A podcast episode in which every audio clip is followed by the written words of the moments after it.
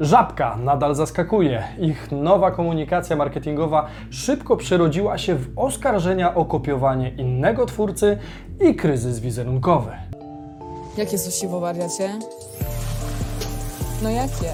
Tej chwili ludzie nie chcą sosiwa, tylko sprawiedliwości, a fala memów związanych z tą sytuacją zalała internet. Przeprosiny agencji nie wystarczą. Ile żabka na tym straci? Czy mogła uniknąć tej sytuacji i czego możemy się z tego nauczyć? Zapraszam.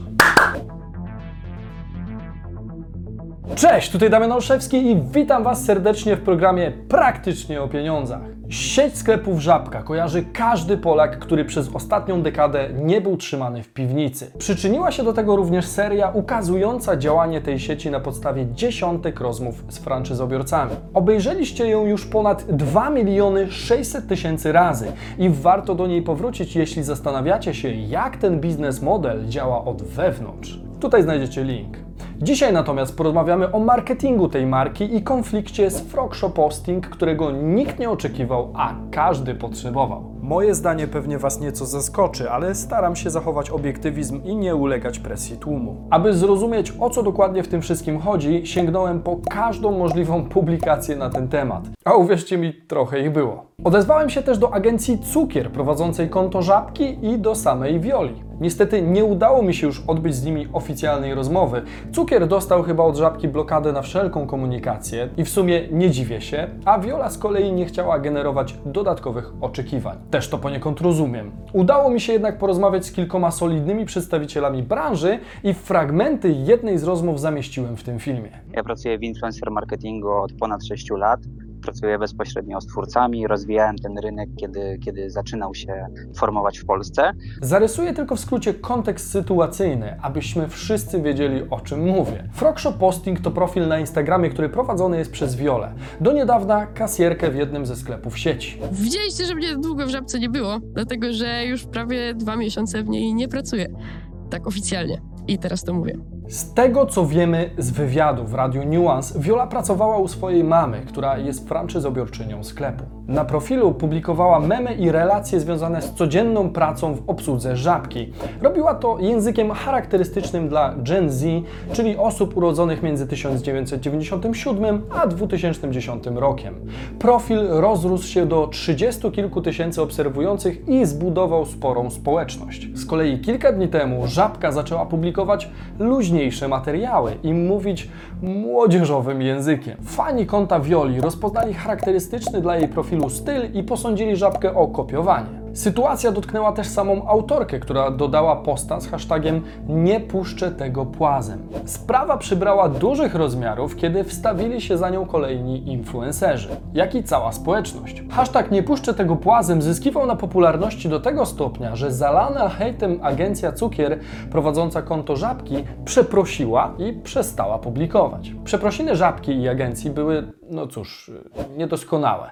Ale może był ku temu powód. Uważam, że przeprosiny były na miejscu. Nie dlatego, że, że koniecznie wina jest po ich stronie, tylko internet wydał już osąd. Musieli się do tego jakoś odnieść. A patrząc już na same przeprosiny i jak przepraszali, widać było, że chcą przeprosić za coś, co nie uważają, że jest ich winą. Co oczywiście jest naturalnym błędem w jakichś kryzysach komunikacyjnych. Umówmy się jednak, w internecie widywaliśmy znacznie gorsze przeprosiny albo ich brak.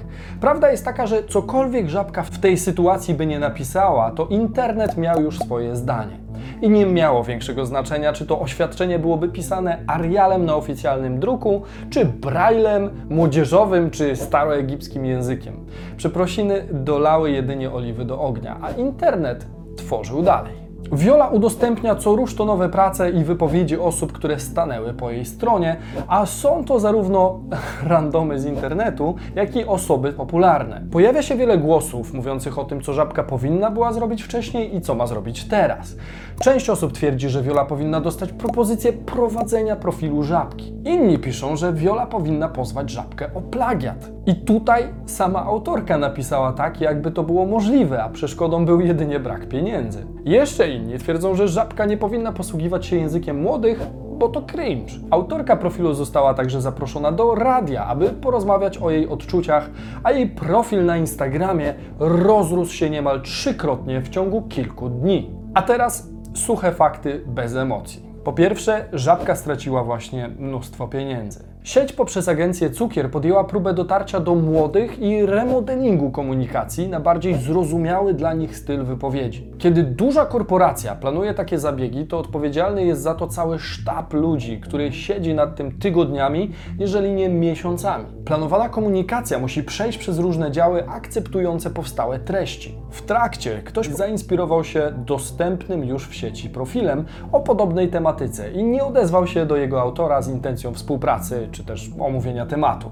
Żabka w przeprosinach zaznacza, że zabrakło jej odwagi. Nie wiem jak dokładnie było, ale z reguły korporacje rzadko sięgają po oddolne inicjatywy, nawet kiedy o nich wiedzą. Wyjaśnijmy sobie dlaczego. Dla dużej korpo taki zabieg jest po prostu bardzo ryzykowny. Uważam, że całkiem trafnie określił to jeden ze współwłaścicieli agencji Cukier. Decyzyjność w korporacji podlega znacznym ograniczeniom. Wydłuża się przez to ścieżka, którą musi pokonać dana inicjatywa, a większość z nich w międzyczasie się przeterminuje albo utknie gdzieś na jakimś poziomie. I zwyczajnie nie pójdzie dalej. Myślę, że w zdecydowanej większości nie. Jakby cała komunikacja marki możesz- przechodzi możesz, przez naprawdę wiele osób i powiem brzydko, bo doświadczyłem to też na, na swoich projektach. E, Jest na tyle zniekształcana, że czasami nie poznajemy swojego dziecka. No bo wiadomo, że to musi przejść przez paru egzeków jakby po stronie żabki.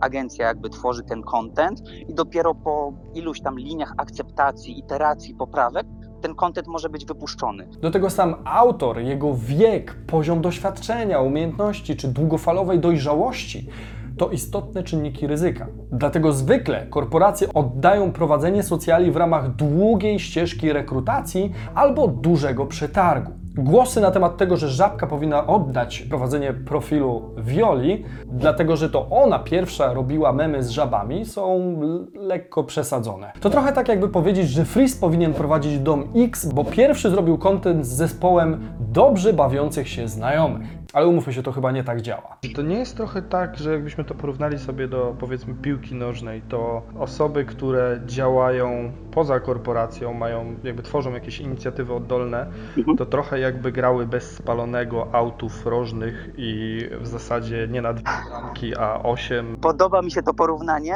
Myślę, że można pójść krok dalej. To są osoby, które po prostu biorą piłkę i grają tak, żeby sprawiało im to przyjemność. Po drugie, żabka nie skopiowała Frogshop Posting. Duża część branży uważa jednak, że to, co się zadziało, nie było żadnym naruszeniem praw autorskich, nie było kopiowaniem linii komunikacji, nie było ściąganiem profilu, żeby tak naprawdę wrzucić tych użytkowników na, e, na profil żabki.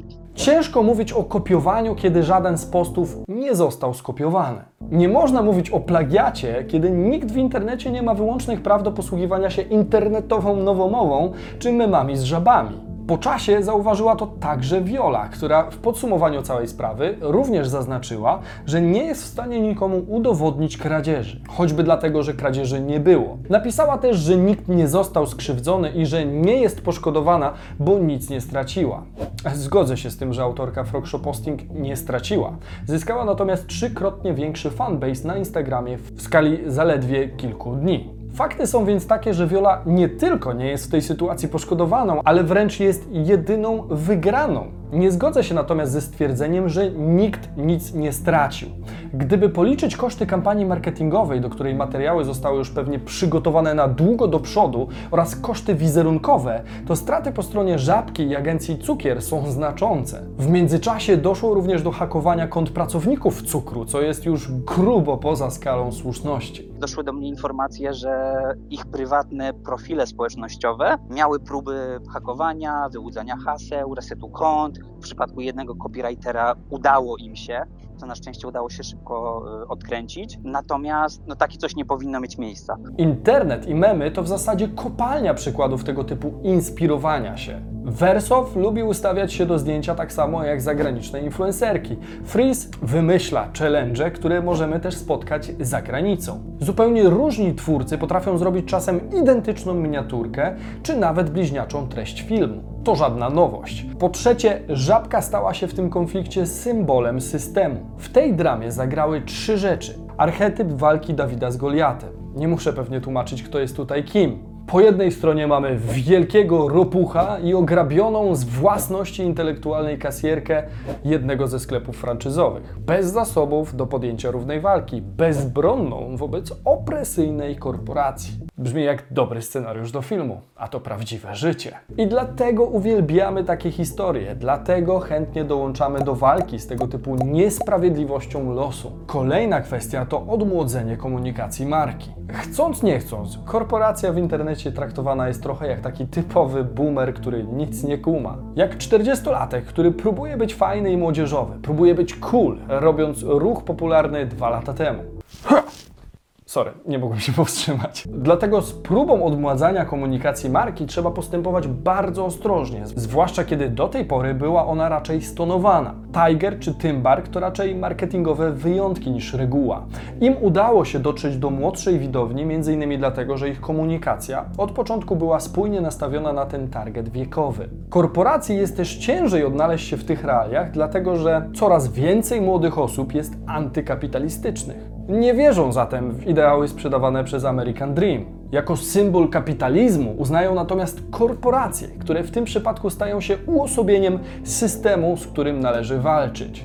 Broń Boże, nie twierdzę, że należy im współczuć tej roli, bo same zasłużyły sobie na etykietę wiarygodności na poziomie polityka. Oszustwami, wyzyskiem, wyniszczaniem środowiska itd. itd. Natomiast niewątpliwie korporacyjna łatka nie pomogła żabce i agencji ugasić tego pożaru. Uważam, że absolutnie by stracił. Bo wyobraźmy sobie sytuację, że wychodzi ta kampania, dogadują się z Wiolą i mamy dwa wyjścia. Albo to będzie fajne, albo, albo będzie niefajne. Jeżeli będzie niefajne, żabka zostanie oskarżona, że zniszczyła profil, że podkupiła, wykorzystała dla, dla swoich celów, że później ten content jest słaby w oczach użytkowników i każdy tutaj przegrywa. I jakby użytkownicy internetu, którzy chcą się cieszyć contentem i, i profil marki. Domyślam się, że moje zdanie w tej sprawie będzie mniej popularne niż oficjalna narracja internetu, ale cóż.